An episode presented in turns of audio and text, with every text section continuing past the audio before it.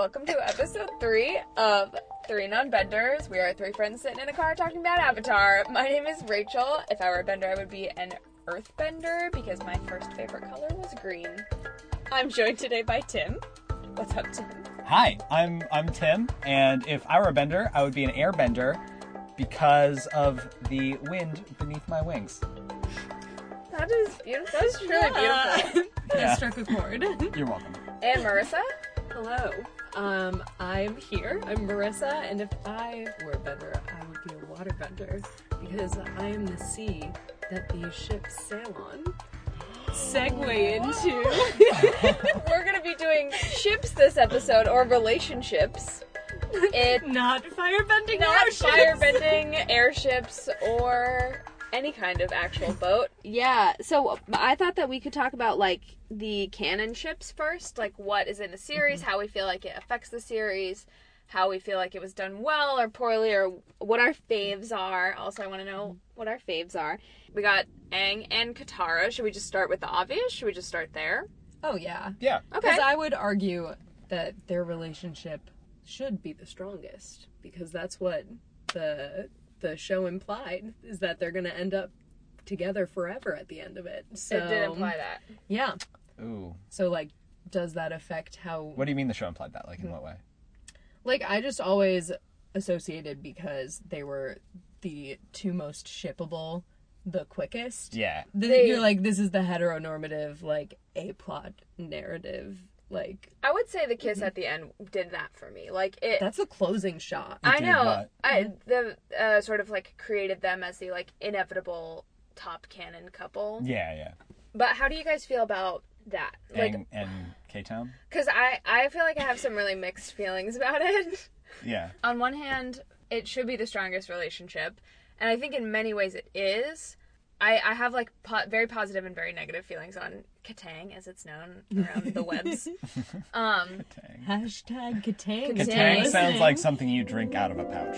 This episode is sponsored by Katang, the Capri Sun of the Avatar world. I like Katang until the last episode. Is the truth. Like I feel like they have I feel like there's cute moments that are like really innocently like kid crush moments, which I really love. The Cave of Two Lovers episode is a great example of that. that. is. Mm-hmm. And like there's there's like really sweet moments like that and then there's also like moments where you like actually could get a sense that like they would be compatible in that way together mm-hmm. even though the the dance episode. the dance episode Yes. but like Aang is also really pushy and like in season 3 he kisses her before the invasion and it's like not brought up afterwards and then in the play episode at the end like just before the finale he like kisses her again and she didn't want it to happen and she backs away and she's like you know I just said don't do that like it's confusing right now or whatever.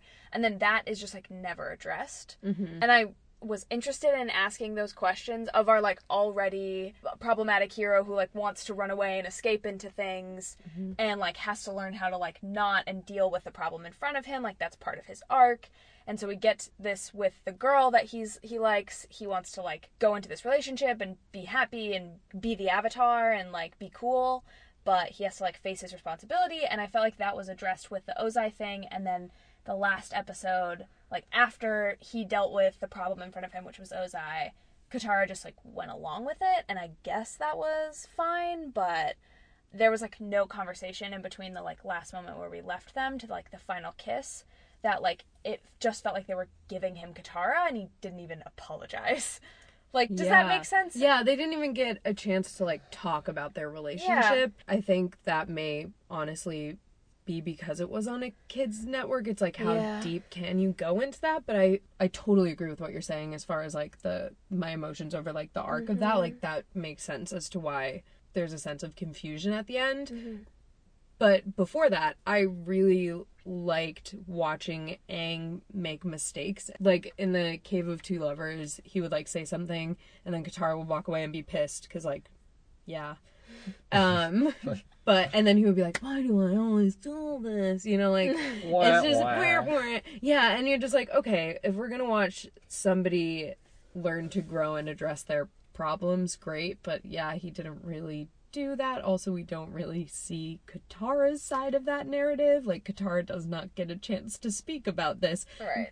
Also, she's his teacher and like very much a mother figure. Never thought about Never it thought that about that at all. She's literally like Definitely like season one, that's how I felt about the idea of Katara and Aang. I was like, she is such an older sister. She seems so much older. Yeah, because she's, not. like the caregiver and like the provider. Yeah. And also like someone who he views with great respect. I don't know. I think at age 12, it's very easy to confuse the feeling of respect that Aang very obviously feels towards Katara with feelings of romantic affection. Yeah. But since like that narrative really didn't get a chance to breathe or like take up as much time as that conversation deserved, was it even a necessary thing to put in there? And I think that's probably my overall frustration with Yeah.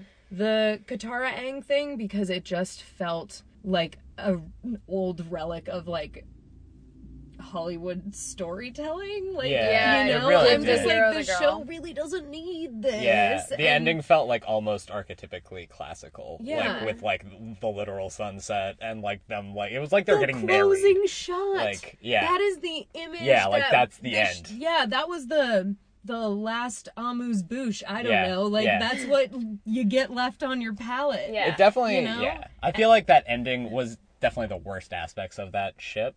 Mm-hmm. Generally, like Yes, it was yeah. like sort of the low point for it, and I feel like it's pretty like I I don't know. My feelings about it are pretty complicated. Like there are things I like about it and things I don't. Like how do you guys feel about Aang and Katara like season one? Oh, yeah. See, this is. I did not even like view them romantically, like as Yeah. a thing. It's only, honestly, it's only on my most recent rewatch that I actually started to get it with them, Yeah. and I think it's because I appreciate more the like subtleties of the show now that I'm like an adult. Yeah. I Um, definitely like I feel like the whole legacy of Katang has got to be more than the ending though. Right. What do you like? I mean, okay, so season one. You asked about season one. Yeah, I just so for me I was always like Avatar and Katara. I don't need it. And then the Cave of Two Lovers happened and I was like I can do that as like a one-off, like a fun one-off tale about two youths and their lives intersecting, but like I don't want to think that Aang and Avatar are supposed to like be Aang and together. Avatar? Aang and Avatar, yeah. Yeah. Aang He could, well, it was established in the plot that he really can only choose one, and then he was like, "No, I'm gonna have it both ways," and That then that also- wasn't really addressed. That also. So Wait, what? Okay, do you remember when he's like teaching, he's like training with Guru Pathik, the last episode where he's with Guru Pathik, and he goes to, like, they go through all the chakras. and he Yeah. like does the pool thing, and he's like, "You have to unlock all of your chakras to be able to." Connect fully with your avatar spirit. Um and he gets to like the last chakra and basically he like leaves it blocked because he would have to like give up on his love for katara. And then the he like jumps off the cliff to go save her and the guy's like you gotta but you gotta do this. Like don't run away from your problems. He does let go of her. Well, One, I think, like, a fair counterpoint is like we know other avatars have wives and husbands and partners that they spend their life with but we know that to unlock his cosmic energy chakra whatever he had to supposedly let go of whatever ties him to the world which is katara. So we're presented with two options after this because we know he does eventually like let go of her in some way because that happens just before they they try to defend Ba Sing Se and then Azula takes it from them. He like sits in his like little cave right. of crystals and he mm-hmm. like un- he's like i'm sorry katara he like says that or something. Mm-hmm. We assume because he emerges in the avatar state we assume he successfully conquers it and successfully leaves his earthly tether of katara behind. So we're presented with two options here. Mm-hmm. Either it's you gotta like let go of everything and learn to let go of everything and then like boom you've achieved enlightenment and you can then pursue love as we know all of the avatars did before him because they must have also done the chakra thing so like it's just a one-time thing. You just got to do it and then you're very powerful and that's how you achieve avatar state. Like you you let it go and then you achieve avatar state and then it's gone and you can have an earthly tether again. Or he like permanently changes himself in that moment and never fully like loves because he has no earthly tether. Oh my god. Like does that make sense? I'm just like really mm-hmm. confused as to how that works if all of the avatars that we've seen, or not all of them, but pretty much all of them, have like a romantic love in their life. Like, I mean, companionship is like necessary to be a human or whatever, but like Yeah. how how are we supposed to view those relationships and then the relationship we know Aang is going to have with Katara in the future as like a love just the way that Just a we would experience it. You know what I mean? Like, cause he goes through, he like liter- like literally is supposed to let her go to be at mm-hmm. his most powerful, to do his job, like Yeah. as the Avatar. He's supposed to like let her go. Yeah. And then so why would he keep her with him for the rest of his life? It just seems like I just don't know if it means he experiences love more fully or love less fully. I'm just feeling very anti-Aang. Is what's up right now. It Dude, just makes don't- me the way way. this but it's only because of the way this it. narrative is set up Yeah. like it just was so unnecessary to me it's like That's there true. were it's just ugh, i don't know It's true, but also like I don't know. I don't. I don't think Aang is the best character this series has by a long shot. And like, there's nothing you can love Avatar Mm-hmm. and still be like, I don't quite get Aang. That's kind of how I feel sometimes. yeah Yeah. The the counterpoints I would like to bring up to like all this ragging we've been doing on Mm-hmm. Katang is like Tim said, it was like there were good moments with it in this. Yeah, and like Mm-hmm. I think they have a really nuanced relationship where they are several different things for each other at several different like points in Mm-hmm. time, and that's kind of beautiful. And like, I just wish they hadn't hit quite as hard a note on it Mm-hmm. with it at the very end of the series. But like, really, if you take that away, I feel much more positively about it overall. I love the hug that they share right before they kiss. I Yeah. do not Yeah. like the kiss. I don't care for it, but like the hug that they share is just so beautifully animated and it's like you can feel them hugging you. Yeah. And it's like, yes. And then they kiss and they ruin it, but like Yeah. Mm-hmm. I would have maybe preferred that it ended on like such a yeah beautiful moment. that would that would have been mm-hmm. amazing that would have been super super brave it's it sucks that that ending got marred with the weirdness between them before especially because i liked those moments when they happened. I thought they mm-hmm. spoke to the way that things can just get weird when you're a kid yeah in a way that Or, like, like, narratives like that usually yeah because you're yeah, like yeah. he's 12 he doesn't know how to navigate a relationship and then it would be really beautiful if he had somebody with all these shared life experiences that he could like learn to do that with. Yeah. Like i think that is really sweet because like you essentially watch them grow up together and like share very formative very traumatizing events. Yeah. So like the fact that our crew is so tight at the end you're like yes like support systems. Yeah. So like that's where my fondness for the two of them together is but like i don't know it's like you said in the beginning i watched the first season as a kid. I mean i was like yeah i get it the romance but it it just was more like these kids grew up together. Like that's the relationship i'm watching like you don't get the vibe until zuko comes into the picture. Yeah. And then you're like now everybody wants to bone. Yeah. Yeah. Season three. Yeah they just like they're like they're like we have to get fire nation clothes. Oh they make us all look hot. Whoops. Also, I, I when we after we watched that headband episode for the first time, Tim, after I watched it with you, you were like, "Oh, I get it now. It's because they look the same age. Like I get when people ship them because Aang, yeah all he had to do was grow some hair and he like looks older. yeah yeah, Oh my god. Another- Yeah, that Dan's episode was like it was a good episode. I forgot mm. that it existed when I was watching it. I Yeah. like watched it with a newly like I think that's one of my my favorite episodes of Avatar. Yes. Yeah. It's like one of the better ones. Another counterpoint I wanted to bring up, which I think is super valid, um, just in terms of like thinking about the show as like a like a representation game. Like Katara is obviously darker skinned, she's a woman, and she's like the driving force behind the show in a lot of ways when Aang can't be. Mm-hmm. Also, everybody in the show is Asian. In the canon, it's a very diverse show. It has a lot of female characters. It has a mm-hmm. lot of darker skinned characters. It has every single character is Asian, and then Aang mm-hmm. himself is like such an atypical Western hero. Like he's an Asian kid. He's short. He's bald. Like he's Yeah. the most monk thing, right? Like Yeah. you know, you can look at Katara and be like, "Oh, it's an anime girl," but like you look at Aang and you're like, "It's a monk." Like you know, yeah. So so just thinking about that in terms of representation, I think Katang is very interestingly situated because they do have this height discrepancy that you never ever see in Western media, mm-hmm. and they have this like s- small Asian kid who normally in a different media would be not the hero, just like Yeah. wouldn't Yeah. be like.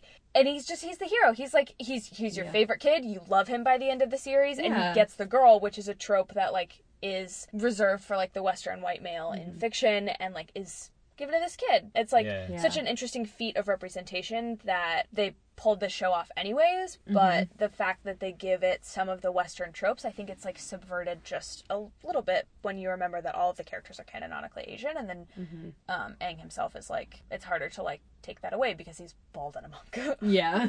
So I feel that way about representation, and I think that for those reasons, it can be appreciated like a worthwhile romantic endeavor. Mm-hmm. What do you guys think?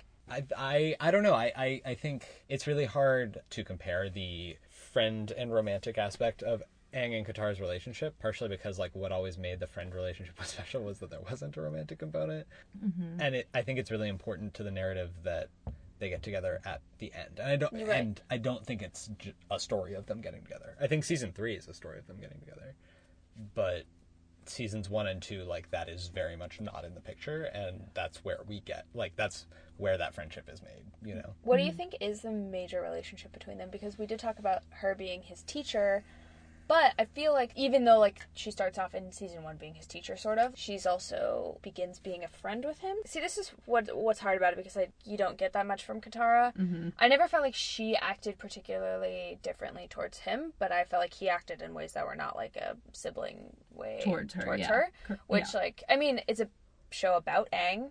Like Mm-hmm. it would have been nice to see more of Katara's side of the um like a romantic relationship sort of about this. Mm-hmm. Yeah. The only part I can think of is like literally one shot at the very end when she he like goes into the avatar state and then she like is smiling at him.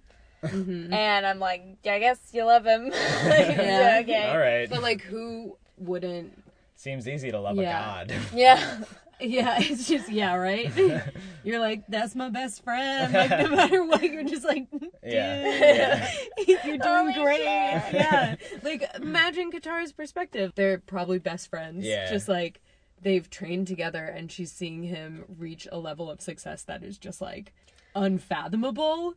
So like, yeah, I can also see how you could com- confuse those feelings with feelings of romantic. yeah Well, Love. I think oh, what you're you're gonna look at like your buddy and they're doing a pretty dope thing, and you're not, you're just like not gonna be like that dude's hot. Like, Yeah, right? Yeah. And it would be dope to have the avatar as a boyfriend. But like he, I also think that the this support. Okay, what you said, Marissa, reminded me of the fortune teller episode. You guys remember that oh episode? yeah. no mm-hmm. Okay, this is the episode where Aang, Sokka, and Katara, I think it's in season one, Yeah. um, where they um, go to this village and like Sokka like doesn't believe in fortunes, but all the people in the village are like, you can go to what's her name, like Madame Wu or something like that. Yeah. Um, you can go to the fortune teller and she will tell you exactly what's gonna happen, and she says a bunch of things that end up becoming true, but like they're like accidents or whatever. And so she says eventually, like, oh, the town's gonna not be blown up by the volcano. And so everyone's getting their fortunes read, and Sokka's like, the volcano's clearly gonna blow Oh, up. yeah. And Katara gets her fortune mm-hmm. read, and Madame Wu's like, you're gonna marry a very powerful bender. and That's then Aang stops the volcano from exploding. And Mm-hmm. uh, Sokka's like, that kid's a very powerful bender. And Katara's like, whoa. Yeah. like, and I I don't necessarily like that episode because their season one. I mean, I like the episode, but their season one dynamic is never read that to me. But that's a moment where Katara could be recognizing something about Aang. that whole episode felt very innocent to me. Very Yeah. like these kids are like, "Oh, I'm gonna marry," like, Yeah. and then it just happens to also be correct. I guess. I don't know. That's I- crazy. Yeah. Do you like anything about Katara and Aang, Marissa? I yeah, I do like when I'm watching it, I'm like on board with it, but after Yeah. talking about it in this episode, I just feel like They're I just better- feel like it's better as my personal philosophy. In television, I think that the ships are often better than the like romance narratives within like unless it's a heavily romance driven show, I'm just like it's better to just have inferences of that and let the fandom Yeah. decide than to have like a Oh. canonical No, I agree so know? much. Like that, yeah, and like, wh- like yeah, they all they're always like, we have to put it on the board that like Mm-hmm. Yeah. Mm-hmm. they're definitely making out, and it's like, wh- why? Like I Yeah, don't know. people are gonna imply that anyways. Yeah. It's just like you don't need to put your stance on it because it's usually like white and western and like not interesting to me. Yeah. You know? Yeah. I don't know. And like the yeah, it could have been, you know, some like if it was an adult drama, I think that seeing that relationship played out a different way and like actually hearing Katara's side and having it them be like, let's tackle why you were shitty to me, like let's talk about these crazy shared bonds we have. Like, yeah, it would be a dope romance to watch. But it's like not what I came here for, Avatar. And it's I just think the reasons that it's in there are just like more out of Obligation. story. Yeah, yeah, exactly. I think that the show in particular uses their relationship as a shorthand for their closest closeness too. Mm-hmm. Yeah. Like or like not their relationship, but a romantic relationship as a shorthand for their closeness. And like we see some tough shit that they go through together. Yeah. One of my favorite moments in the series is in the library episode just after Appa gets stolen and Aang goes into the avatar state and Katara is pulling him down and this is like the fifth time we've seen her do this in the series so far and you like look at her face and she just looks so exhausted and sad and Aang is like in a rage over losing Appa and she like manages to pull him down and he just like starts crying. And like the moments when she pulls him out of the avatar state are always like really powerful to me and that mm-hmm. moment in particular is really powerful just because it's the first time you see like the wear that this has on Katara and something that it would like this is something that would have stopped like a like a weaker kid. Like somebody who was weaker than Katara would not be continuing to do this, but Yeah. she just re- she just like believes in Aang, and like those kinds of moments mm-hmm. are the moments that I really wish were dug into mm-hmm. with a meaning that like or not a meaning but like a, a symbol that wasn't just like a you know an anime blush or whatever and Yeah. that it, maybe Yeah. maybe that is like asking too much from a kid show but mm-hmm. and an anime. Or even Well, maybe just from a show in general too. Like maybe we really can't, you know. Well, the Like- kinds of the kinds of like mm-hmm. media that I'm looking for also like being in a long-term relationship mm-hmm. is like stuff that's going to reflect the like positive and negative parts about that and how sometimes you're just tired and sometimes you just really love this person and don't know what to do. And like there's plenty of ways that viewing this series over the next time the longest relationship in the series gave that to me like little by little but the anime blush moments don't exist like Yeah. in real life mm-hmm. right? Like so i don't know it just sort of was like a weird balance of like really authentic moments that like spoke to me as a person who like cares about relationships and has a lot of experience with, mm-hmm. with relationships and then there was parts of it that, that just felt like paper thin Yeah, Yeah. they definitely. That's what I mean when I say like it's not a story about Aang and Katara, because like, or like Aang and Katara romantically, because like, if it was, they would talk about it a lot more. Like we would know so much more about how either of them feel about each other. No- I mean, really, neither of them ever has a conversation until the last three episodes about how they feel about the other one, and like, Yeah, that's true. like uh, I don't know. I think I think that gives the implied relationship just kind of a uh, shallowness that like I- that is intentional. Like they they they didn't spend the time making the whole thing about that. I think the ending sort of reflects something that was like about that in a way that puts probably too much emphasis on the relationship. Mm-hmm. Yeah. What do you think? What do you think Katara and Aang give each other? Like, why is their relationship a good one and a successful one for the show, even if the romance didn't play out? If we look at it through Katara's perspective, mm-hmm. this narrative, like for her, is about her relationship with Aang. Like Aang comes into this world and the first person there is Katara. And before we were following Aang, Katara was our hero. And she's Like, our narrator too. Yeah, I, she's the first character that we connect with, and we want to see her overcome her obstacles. She's got a grumpy, mm-hmm. sexist brother, and they're like stuck in a boat on this frozen wasteland. And you're just like, yeah, I'm in support of this woman. And then Aang comes into the picture, and you're like, oh yeah, his name's on the show, so like this is gonna be about him. But like the whole time, Aang means everything to Katara. Katara is a hugely hopeful person who's a warrior. Mm-hmm. She's been like living in desolation and she sees Aang as a vehicle to not just like better herself, but literally better the world. And she was just on board to jump on that ship. and and I think she grows as a person so much in this story and it's because of and like in tandem with Aang. But seeing where she starts in that first episode and then in the last episode when she's just like kicking ass and like knows exactly where to be and when and like helps support Aang emotionally and like they go through this huge ordeal together like yeah I can see how they're extremely bonded you know Yeah. like there is something there and like there are real moments within that but I just think that that's a greater like grander thing than like a love story ending you know? Yeah. that's just yeah. Like the evidence is there like that dance episode is an amazing episode. And you're just like they they're equals. Like they're ready they're Yeah. teammates. They're like warriors together. Mm-hmm. And they're like stronger because of each other and you feel it in that episode. But it's i don't know. I just still have so many qualms with it. Tim, what do you think?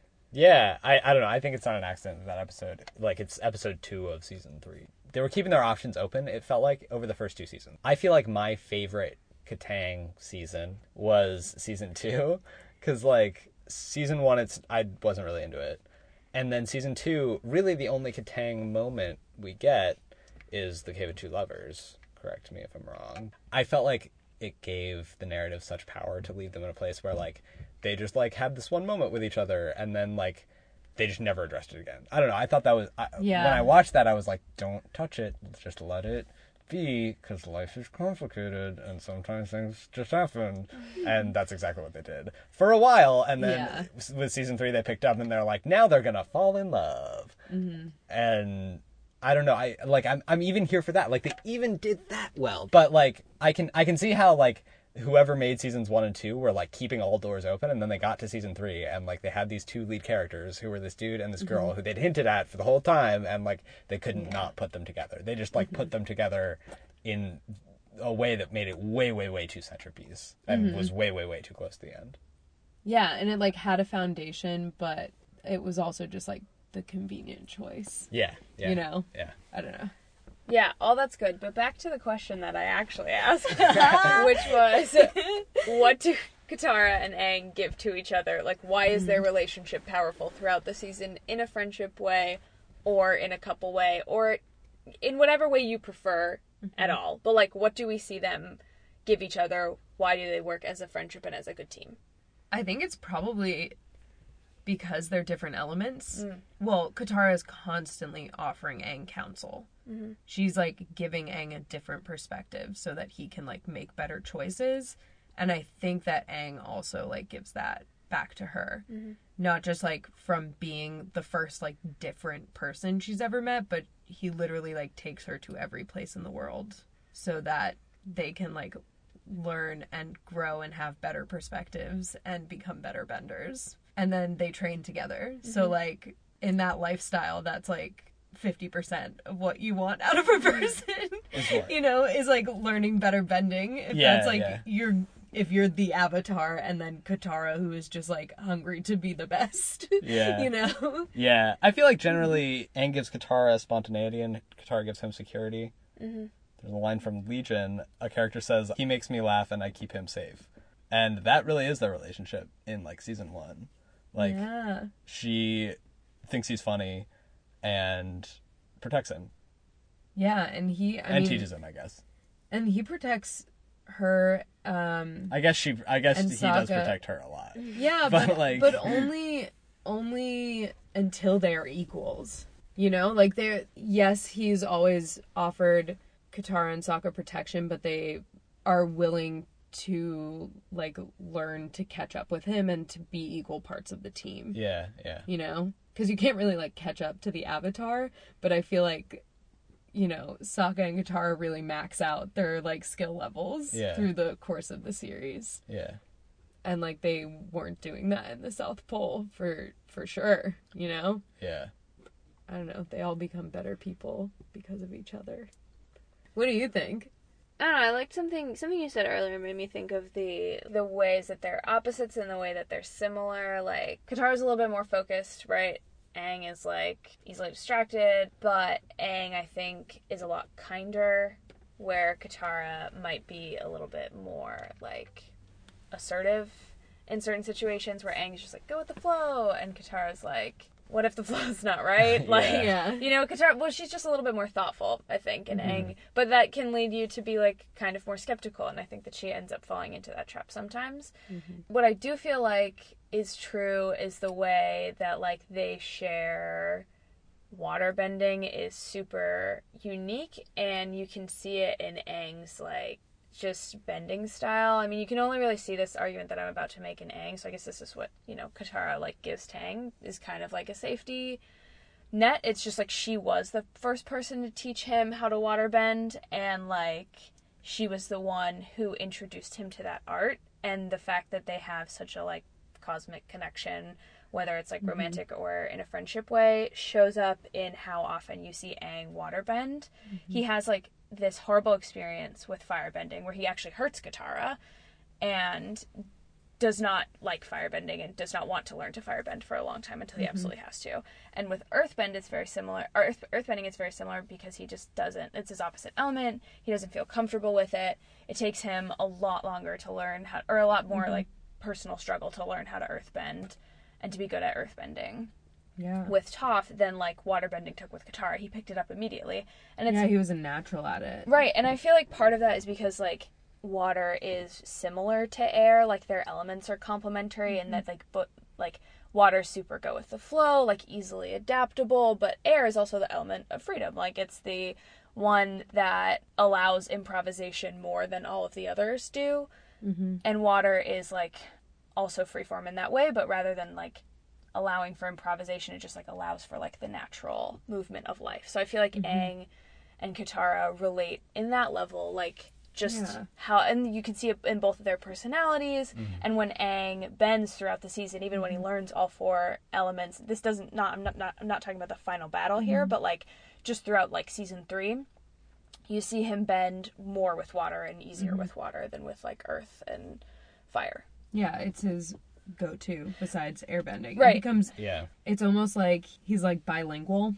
Like it was and honestly like if you kind of I guess go with that metaphor, like it's easier to pick up languages as a child and like mm-hmm. he wakes up from the iceberg like still not really knowing that this like he's a hundred years old mm-hmm. and he is in the water tribe and it's like his welcome back and his like fresh perspective of like still being a kid. And then you know he has a very positive experience with katara. And then katara becomes his teacher and he is a natural at it. You just kind of wonder like if Aang had still been raised in that like childhood environment if he would have still been as proficient and as open to learning the other elements but because he went out and had these traumatic experiences like having to stop a war and having to like grow up very quickly and having to like question a lot of his like one singular foundation that he has which is airbending it was harder for him to learn the other two elements and the like time crunch he was under obviously Well, I think it would be harder, Like- but I I would argue that going off of like what I just said, Mhm. Having Katara as the fir- as the initial teacher and as the first guide that he Mm-hmm. really has, it would help with that because it, water like Katara is sort of the like inevitably the avatar has to come back inevitably the world's going to be saved like it Yeah. some at some point she overhopes but then at some point it's like she's just like knows this is going to happen has faith that it's going to happen. It's like Yeah. it's like you know where the river's going to let out into the ocean right? And she's Mm-hmm. a waterbender and if it's like super go with the flow she's much more relaxed about like this is what's going to happen. We need to get you to the north pole. We need to get you to Ba Sing Se. We need to get Mm-hmm. you here. And um Aang having that assuredness by him like guiding him Mm-hmm. perhaps that made learning the elements under such duress easier yeah Yeah. No, I really think because Katara is his primary counsel. Sokka Yeah. also becomes that for him as like Sokka grows to be um an equal parts warrior third, you know. um you know. Um but like Katara is that first voice, that like first reassuredness, that that outside perspective that is telling him like don't listen to the tendencies that are gonna like make you self-destruct as a person. Yeah, she's the voice of reason that keeps him going on his journey despite like trauma and it's because she's like fighting alongside him. Mhm. I don't know. It's a it's an amazing relationship is the thing because it's Yeah. so unique too. Like I can't really think of another piece of media that portrays this kind of relationship. So I guess I just have like very high standards for it. But Yeah, it's also like where Aang gets so much of who mm-hmm. he is is from Yeah. Katara. Like, Aang is just like when he comes out of that ice block, he's just like old twerp who likes to ride penguins. Mm-hmm. Like he knows nothing about anything. And then Katara's like, but Aang, like morals, and he's like, oh yeah, and like she gave him those. Yeah. Like, yeah. Yeah.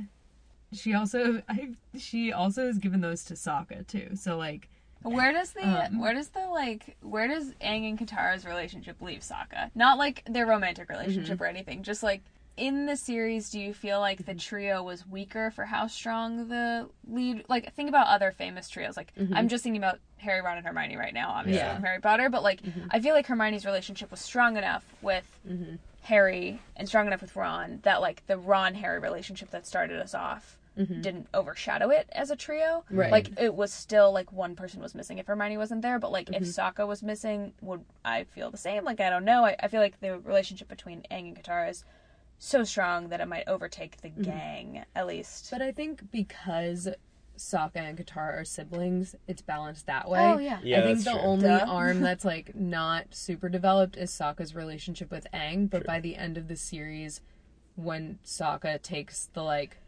common man's council position, like being the warrior and like the planner because Aang is not a planner. He needs a planner.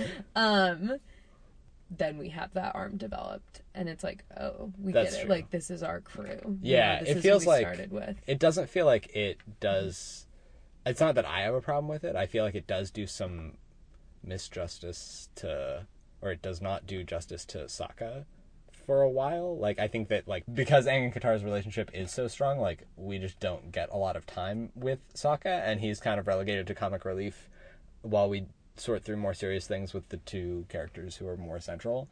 Um but then this show like manages to i think develop like do that development later on. Like that's the thing mm. is like Also, Sokka is the only other person who has romantic interests in the show. I think like Zuko gets a one-off, and Azula and her crew kind of they get that beach party episode, so like that counts. yeah. But like Sokka fell in love with the moon. like Sokka gets that- but- a huge romantic narrative That's true. twice. That's two true. two yeah, two of them. Okay, cutting it off. We are gonna talk about Sokka's ships and all of the other canon ships in our second part of this next week. So stay tuned for that. But for right now, we're gonna end the discussion on Kataang. We're putting it to bed. a nice little uh, cup of hot milk and some cookies, but it's, it's done. And uh, we're gonna call it a night for this episode. Where else can they find us, Rachel? They can find us on 3nonbenders.com with 3 spelled the normal way. You can also find updates for us on our social media. 3 non-benders at Twitter and Tumblr, but 3 spelled with the number 3. Our music is composed by Isaac Gilbert, who is also our absentee firebender, and we will see you guys next week for the riveting part 2 of Ships, where we discuss canon and fanon. Ooh, we're gonna move Zutara. Comment Zutara.